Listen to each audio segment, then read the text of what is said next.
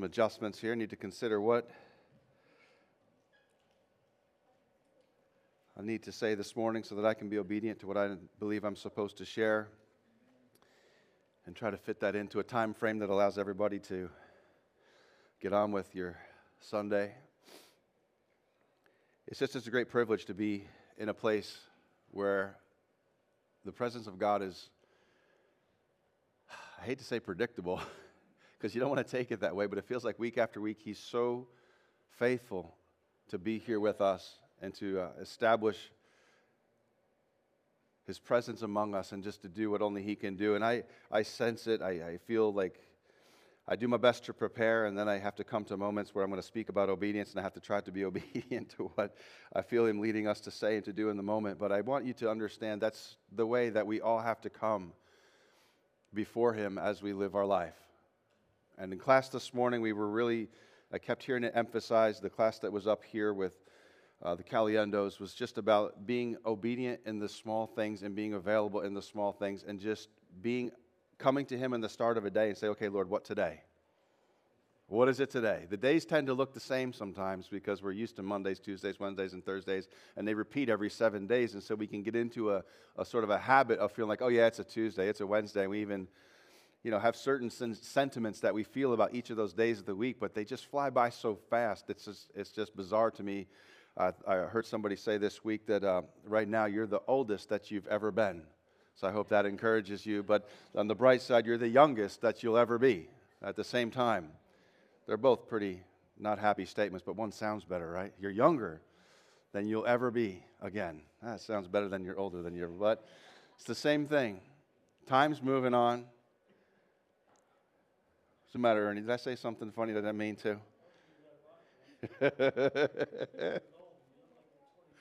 yeah, well, you know, the Lord forgives even lying. You just gotta, just gotta repent, brother. It's true though. Years fly by like months, weeks like days, and um, I'm told it's just because I'm getting older. But I don't know. Some of my kids even reference the way that feels like it's Sunday already, and time's fa- fast for them too. So I know that the Lord is doing a quick work on the earth, and He's cutting it short in righteousness because His desire is to be with His children. It's to be with His bride. And um, speaking of brides, my daughter is in Puerto Rico right now. She's not married yet, but she will be getting married in June. And so she had this idea to take mommy and her younger sister to Puerto Rico for uh, five days to just be down there because my wife obviously is from Puerto Rico, speaks Spanish. And so, little daughter, mommy time before she gets married. So that's why I'm here without my wife. She didn't kick me out of my house, and I'm not living in my truck or anything like that. It's not. Christians are great. It's amazing how quickly they can get ideas in their heads. Gotta love them. so, just to clarify, yeah, she still loves me, I think, and uh, she's uh, just a, a little bit of ocean away from me at the moment. But I appreciate your prayers for, for our family as they deal with daddy cooking and laundering and everything dad's doing in mommy's absence. Um, but it's just a great day to be alive. I'm learning to appreciate every moment of every day. The Lord in class uh, has been challenging us to think about what our phrase for the year will be. I know we're already almost past January, and uh, appreciate those who joined in our, our fast in January and pray that the Lord has spoken to your heart. But we're already almost into February, and the year's on target. And I just, the, the phrase that I felt like I needed to find for myself, I prayed about it, and it's just give thanks. In everything, give thanks. Turns out that's the will. If you read Thessalonians, you find out, and rejoice always. In everything, give thanks, for this is the will of God in Christ Jesus concerning you, for you. To be able to be thankful is the will of God. Sometimes it's easy to make life more complicated than that, but uh, it's, it's, when you say give thanks, it's actually, we don't see it as a commodity, but heaven sees it as a commodity. You can give certain things, materially, but when you give thanks, you're actually giving something that heaven recognizes as a substance that it can receive and things can begin to change by. And so our obedience to simple things like this, we'd say, oh, that's easy, just you know, be happy. No, it's not about being happy. It says, rejoice always, pray without ceasing, and in everything give thanks. For this is the will of God in Christ Jesus for you. Uh, but again, it's, it's easy to think that's just sort of a, an option, but the reality is we have to give thanks in everything. And if you're going through hard things, it's not easy. I'm not saying it's easy. We do it by faith. But there's a reality of our life that has to be marked by something that's different than what the world does and actually what the world blesses. Do you know that the world system blesses complaining? I don't know if, a world system can bless anything. So let's say they incentivize it. If you complain loud enough, get what you guess what you get. You get attention. You get the results that you want. And if you really are willing to get an attorney and complain a little louder than you can on your own, you can actually get a settlement. You can actually make out pretty well for yourself. And I'm not saying you shouldn't, if there's certain situations where you've been victimized or things go wrong, there's a, there's a rightful way that the system is to be used. But people have picked up on the fact that if you just complain and scream and burn enough stuff down and create enough chaos, that you can be incentivized. Your actions are rewarded. And it's just so twisted from what the Lord wants to reward. And He says, In everything, give thanks, for this is my will and for, for your life, is to be able to be thankful in the midst of things. Gratitude doesn't pay big by the world systems, but in God's kingdom, it's the thing that actually matters to His heart. That whatever we're going through, we find a spot to give thanks. And I tell you, it breaks a lot of garbage off of your life when you realize, the enemy realizes, I think that, hey, whatever I do, He's just going to praise God. And it kind of puts a barrier up against if he thinks he can get you to complain, he's going to find stuff to hit those nerve endings and get you to start complaining and whining because then you're outside of God's will. And everything give thanks. This is God's will. Complaining is outside of God's will, it's disobedience. I'll just say it like that so that you can, I don't have to like fluff it up. That's just what it is. Complaining is actually disobedience to God because it's not gratitude. And yet our culture is marked by it. Social media heralds it and bro- multiplies it and broadcasts it and contaminates a whole lot of people very quickly with just a couple complaints. And it's amazing how it defiles the human soul. The complaining spirit is a spirit, and it defiles humanity. Look at the nation of Israel when they started to complain and grumble against God. The most severe actions taken against God's people in the Old Testament were always in result to their grumbling and complaining, whether it was about their food, about the water, about where they were, how they wanted to be somewhere else. As soon as complaining came, there was this severity that came because God's will for his people is that they would give thanks in all things. People say, Well, I don't know what God's will is for my life. To be thankful. We've confused it with careers or with, with other things or who we're supposed to marry. All these things are important, but God's will for your life is that you would be thankful. Let's make a better Thanksgiving message, probably, wouldn't it? But then you'd expect it and you just have the Thanksgiving. No, to give thanks is obedience to the Lord. He has called us to this, He's marked us for this, and we read a little bit of it in uh, 1 Peter chapter 2 about how, well, maybe we'll just read that. I'm going to speed it up as much as I can, but there's certain scriptures I just really do need to read because I don't know about you, but I want my faith to increase. The apostles came to a point in Luke 17 where they said, Lord, increase our faith. We'll read a little bit of that. then he tells them a story. But if the apostles needed their faith to be increased, do you think our faith needs to be increased 2,000 years after they were here walking with Jesus personally? Our faith is either increasing or it's, it's, it's beginning to fade. And faith is this amazing thing. And I, I read a, I was reading through some bits of Hebrews and I came upon this passage and it really began to challenge my thinking about faith. So I started in Luke 17 and then I'm, I'm, I'm realizing the story that Jesus tells about when they said increase our faith, and I'm thinking that's interesting why he would tell that story. Couldn't, couldn't see a lot of faith connection. But then in Hebrews 11:30, if you want to go there, we'll read this and then we'll go and, and check out what Peter had to say about our purpose in this life, which is to simply proclaim the praises of him who called us from darkness to light. He actually says that's our purpose in, in 1 Peter chapter 2. It's just to proclaim the praises, that we would proclaim the praises of him who called us from darkness into his marvelous light. That's God's great purpose. I believe God knows something about the simple things of our faith that we miss and we overcomplicate it and we're looking for something big and grand. All He's looking for is gratitude and praise. Praise does powerful things. This isn't a teaching about everything that praise can do. It's a challenge that if we're willing to praise and be thankful, we're actually going to find ourselves in obedience and we're actually going to find something else happening to our faith. And I feel like I grabbed this, the initial part of this principle out of Hebrews 11:30. Let's read what it says. It says, the writer is going through a list of, of different feats that men and women and, and people in history had done. And it's, it's, a, it's a faith list, the heroes of our faith. And he says this about this one specific story. He says, By faith, the walls of Jericho fell down after they were encircled for seven days. Does anybody know the story of when the walls of, of Jericho fell down?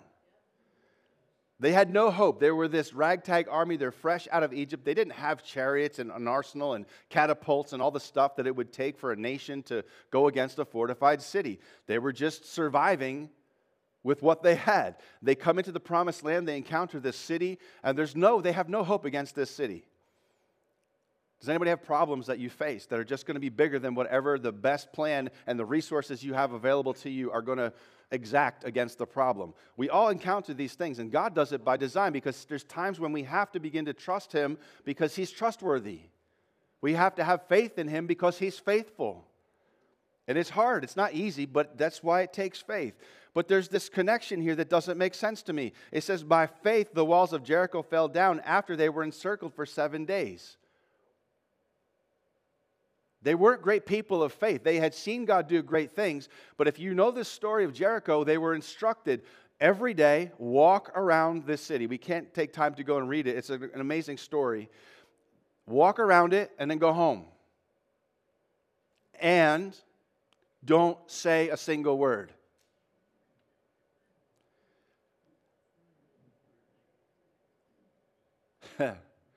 I saw a couple, uh, I'll try to look, I saw a couple husbands look at their wives. That was messed up, guys. You should have never done that. I only saw a couple, but man. yeah, you're laughing because it was true. Don't even say a single word. Not just on Monday, but on Tuesday, I don't know which days they started on, but they got through the week, seven days, once per day. But on the seventh day, they were told, go around seven times, and at the end of saying nothing at all, shout unto the Lord. And if you know the story, they follow the instructions, they get to the end, they shout, and the walls fall down.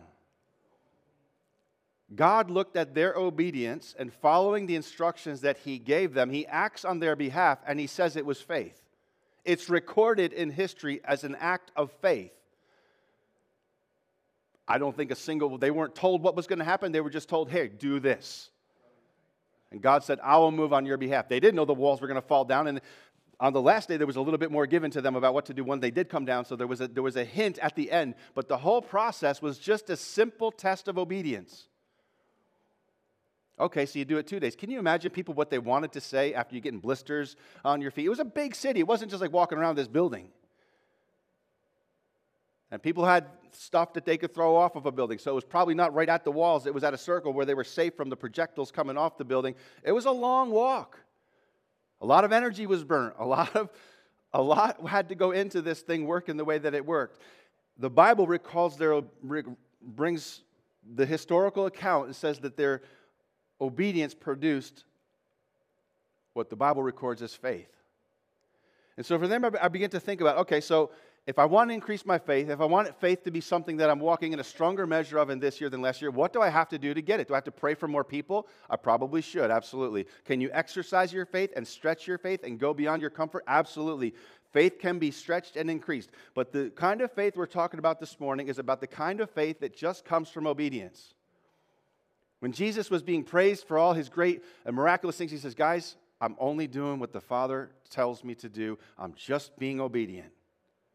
Don't make it about me. It's just me doing what my Father shows me to do every tiny situation by situation. Jesus would be called the greatest faith person to ever walk on this planet. And yet he said, It really isn't my faith, it's my obedience to what the Father is showing me to do. Great faith simply comes by beginning to obey.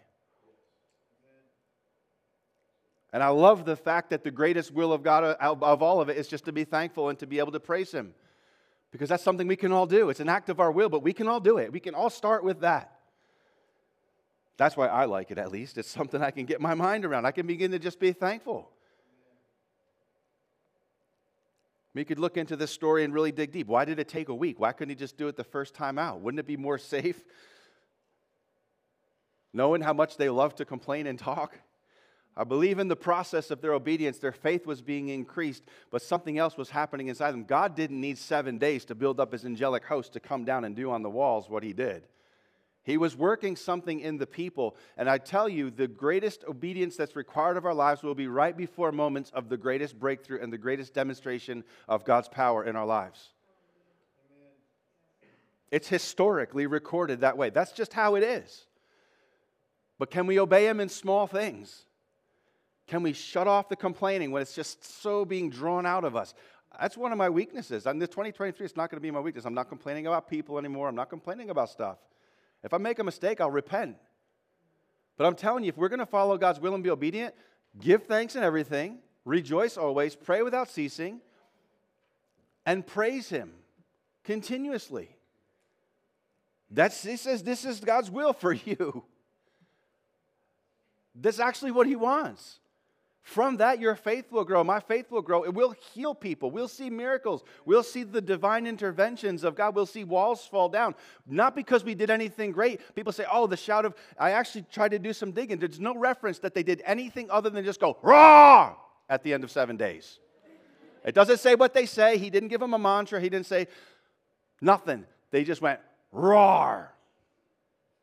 And the walls fell down flat. Why? Because they just obeyed what God told them to do. Faith and obedience are so connected. God kind of faith, I'm talking about.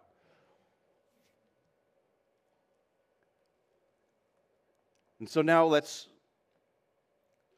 let's skip Peter for now. Let's go to Luke 17 because I'm going to read this. We're going to go a few minutes over, not too much, but Oscar did it and everybody still clapped at the end. So maybe I can get away with it too. I don't know.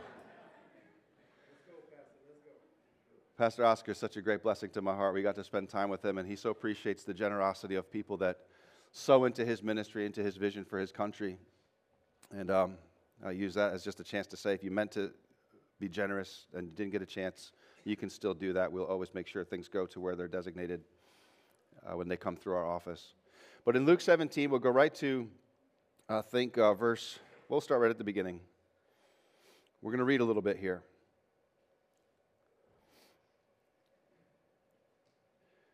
I feel like this kind of ties together some of what I've been saying already in somewhat of an abbreviated form, but I hope the Lord will speak to what your heart needs to hear.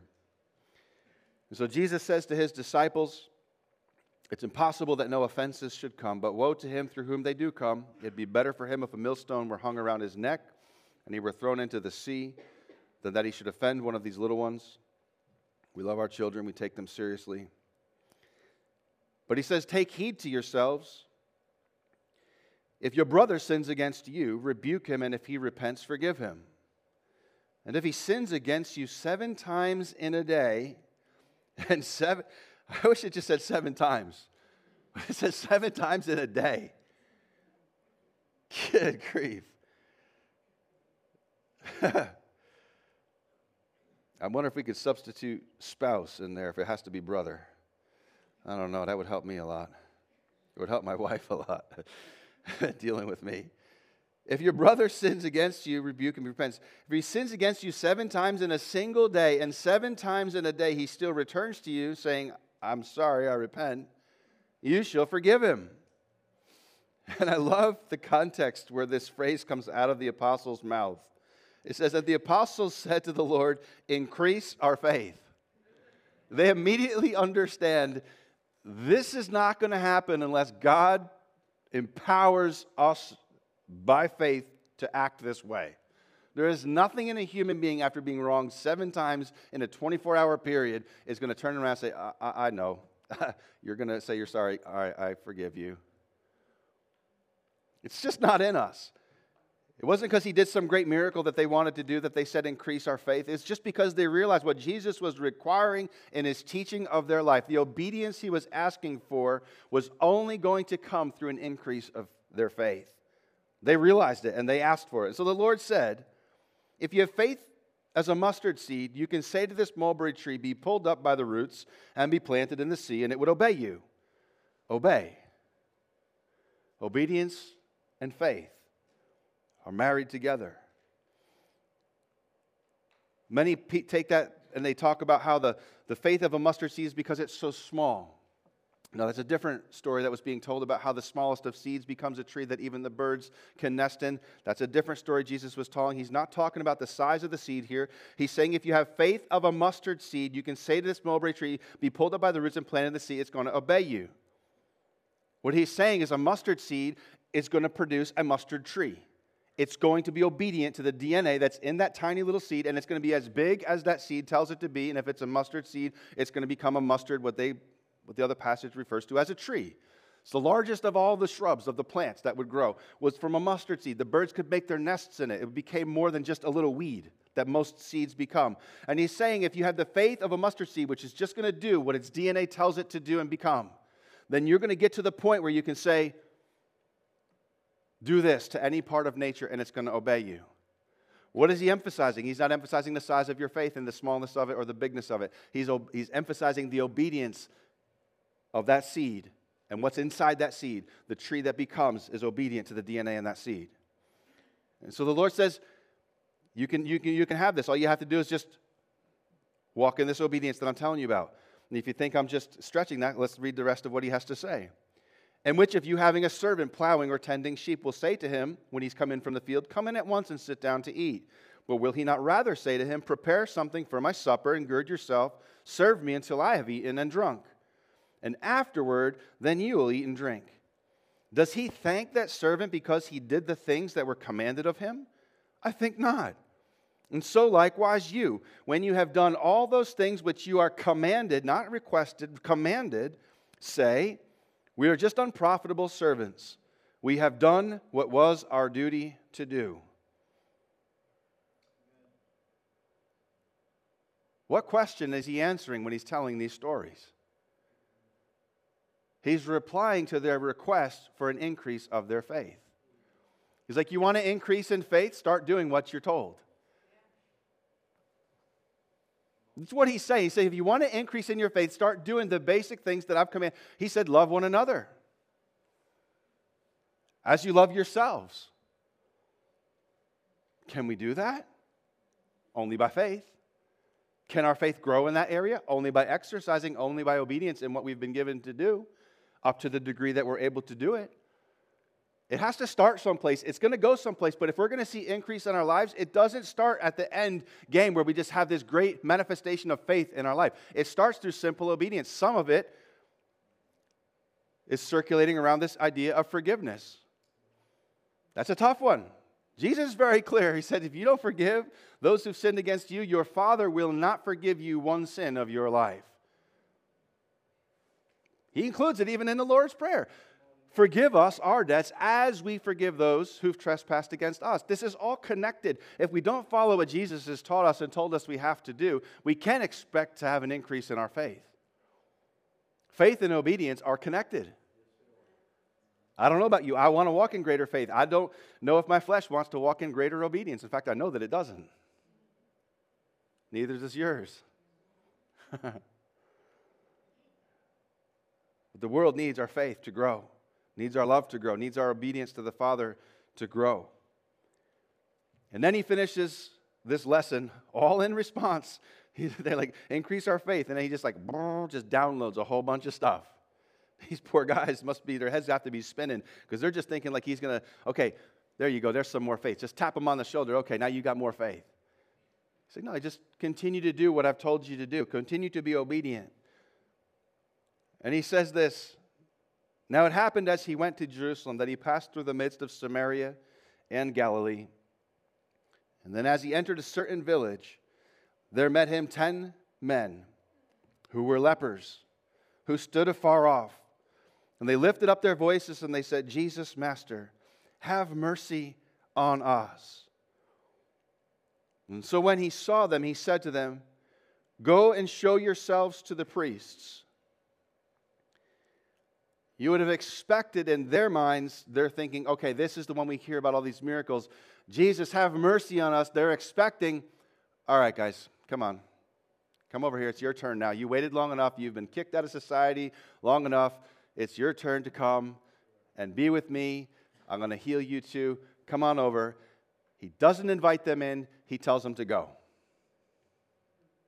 Direct contradiction of everything that a human soul would expect from someone who's about to do something good for you.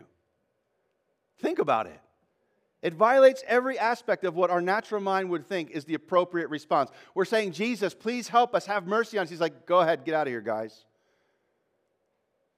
Go and show yourselves to the priest. They've just been told by the priests you can never come back into society again. they were just told that. They, over their lives, many had lived there longer than others, I'm sure. They had learned to live the life of just isolation and being only loved by those who had the same disease as you.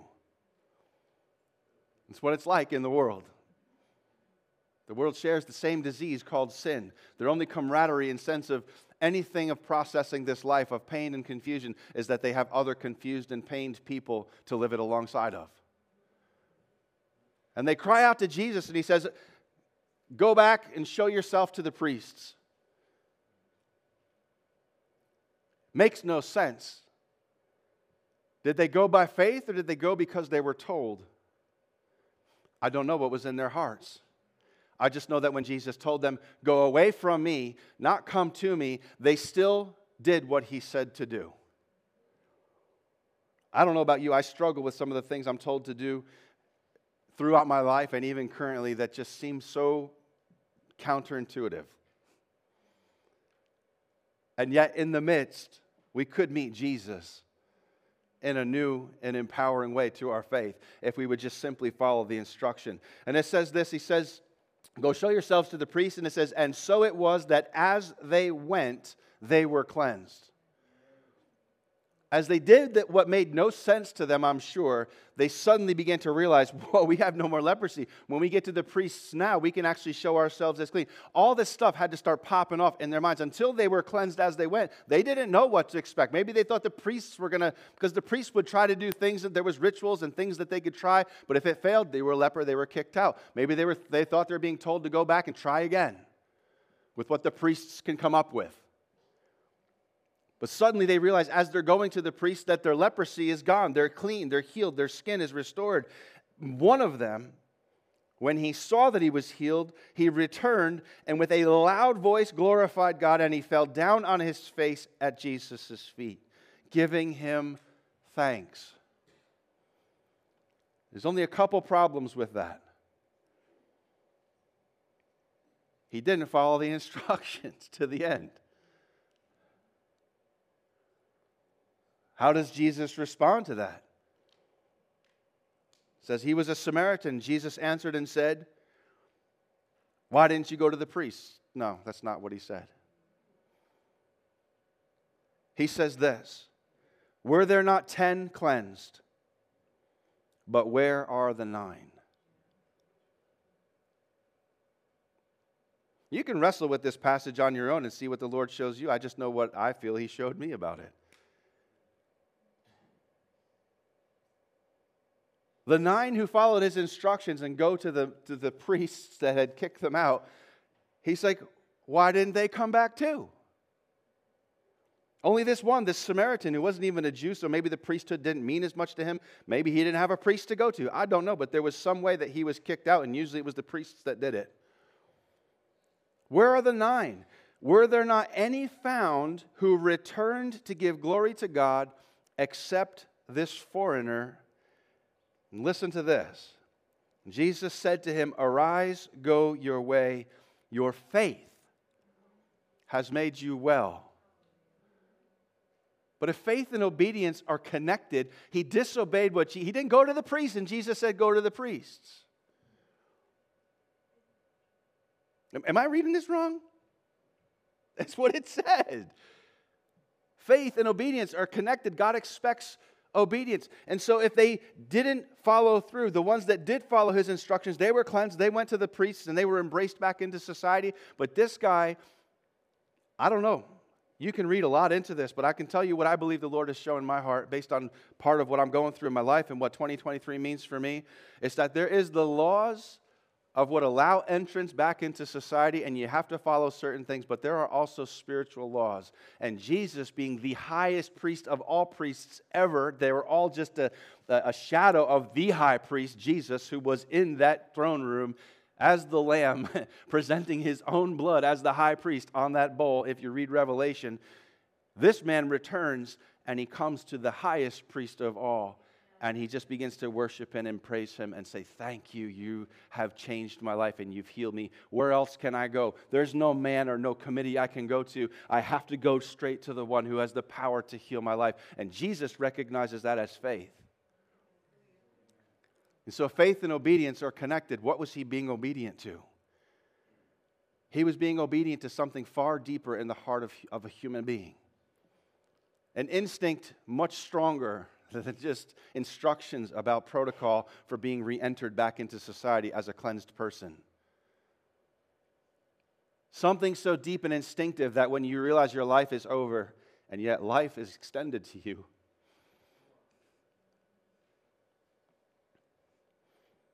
that there may even be assignments that you thought you were on because that's what God told you to do. But there could be a moment in your life when you realize it's just Jesus that I need.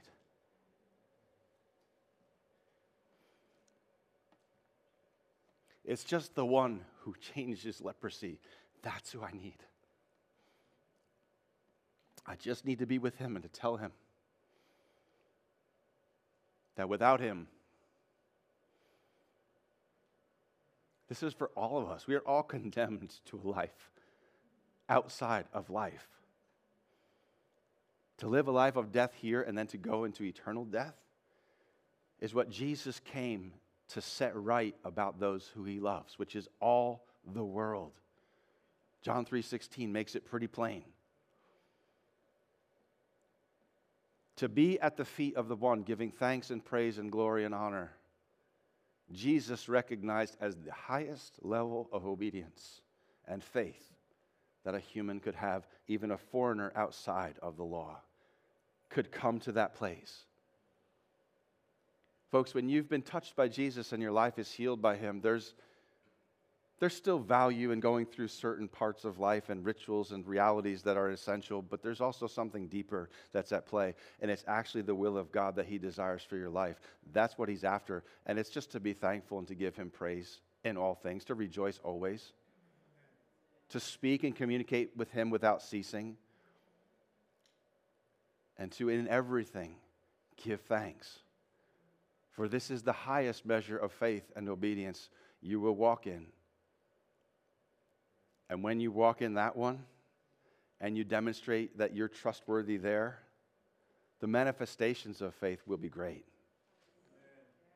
They'll be extraordinary.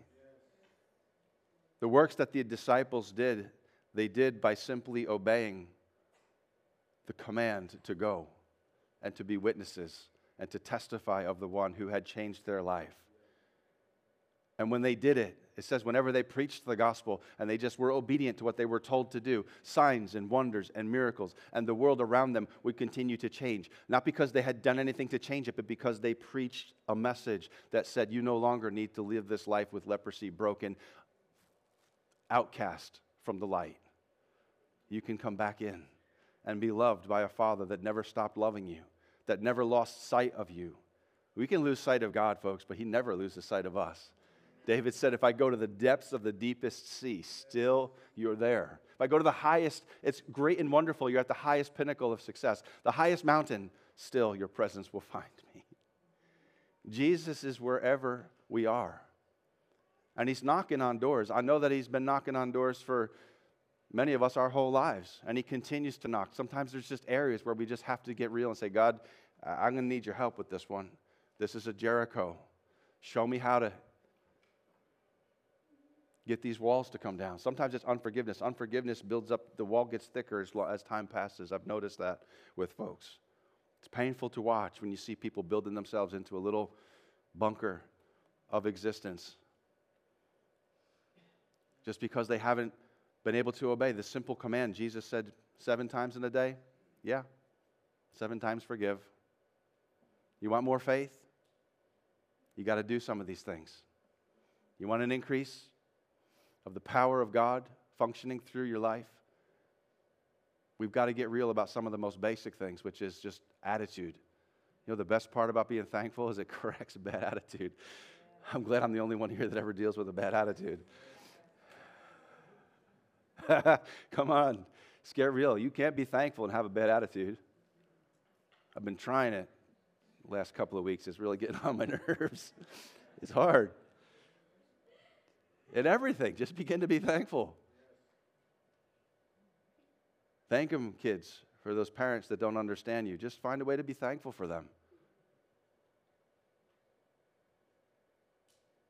Parents with kids that just seem to not get it. Just be thankful. Just start with that. Man, you suddenly feel like, all right, this God's got a hold of this. He knows what he's doing. This might be the third or fourth time around this city, but there's a moment coming when these walls are coming down. And I want to encourage you with that. I hope that you find encouragement in that, that I don't want to preach a message that I always hear obedience and it just seems like it's going to be one of those messages where you walk out feeling condemned, like, well, we could never do that, where our flesh is too strong. Your flesh is not too strong to stop you from being able to give thanks. Because that's an act of just opening your mouth and just saying, Thank you, Jesus. Your flesh isn't strong enough to stop you from saying, Praise you, Lord. You are the most amazing person. You've never failed me. You're not going to start now. You are beautiful. You are amazing. Start reading. If you need help, start reading Psalms. The whole book of Psalms is a book of praise and poetry tells you how to become a man after God's own heart. David was a man after God's own heart. Why? All he did he spent his life praising and glorifying God and thanking him for everything. Messed up miserably, did a whole thing, whole bunch of things wrong, but he was in God's will. God said, He's, he's after my own heart, this guy. Because he just won't stop praising me. He won't stop thanking me, even in the midst of whatever he went through. Folks, I don't know of a more important message. I'm sure this will circulate through a lot of what I have to say in, throughout this year. Because if we can't get the will of God right for our lives, what point is it to talk about anything else? Remember, the world is supposed to knock on our door and say, Why are you guys thankful and grateful and rejoicing when all we have is this? And we're supposed to be able to tell them the reason I have joy is because I found the one that's worth being joyful about. Amen. Let's stand together.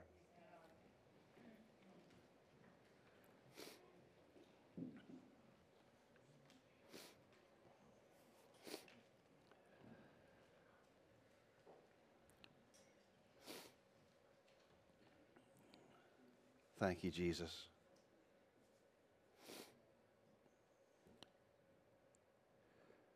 First Peter 2 9 through 10 says this, but you are a chosen generation, a royal priesthood, a holy nation. Is there anybody that's just feeling weak this morning? You feel like, listen to what Peter is saying about you. You are a chosen generation, a royal priesthood. You can't get any higher than this.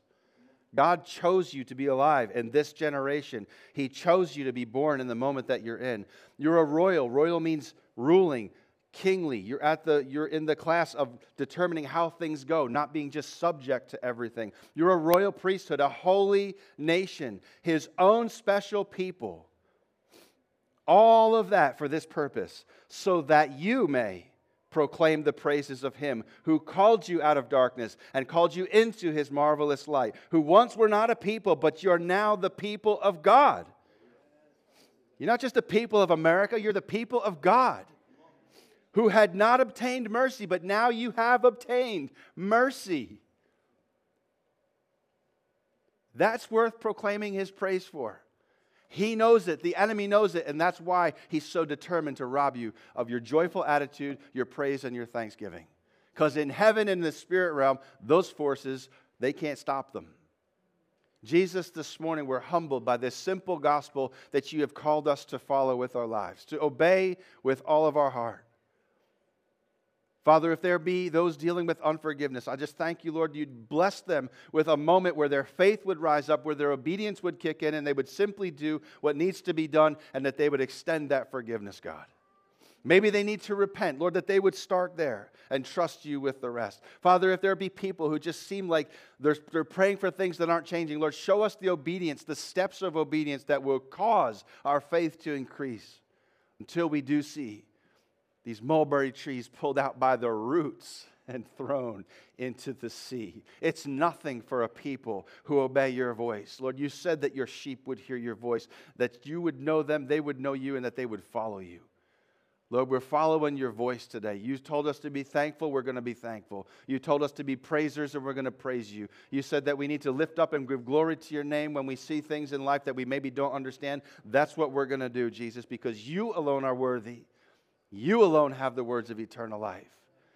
Father, you alone are worthy of praise. And so we have breath this morning. We thank you for that breath that we have, and everything that has breath will praise the Lord. And Father, we join in with creation this morning, and we thank you for putting this in us, this ability to not just in a room where it's easy with a worship team and a group of believers, but in this world, let them know us to be different by the way that our countenance is. We're thankful, Lord. We're praising you because you gave us life, not just now, but for eternity. We love you for it, Jesus, and we praise you for it, and we're just grateful. And we're going to go out of this place and declare it to a world that needs to know it for your glory. In Jesus' name. Amen and amen. Prayer this morning. If you gave your life to Christ this morning, if you're on the right side of the fence, please just come up to the front and let someone just join their heart and pray for you. We love you. God bless you. Let somebody know about that joy.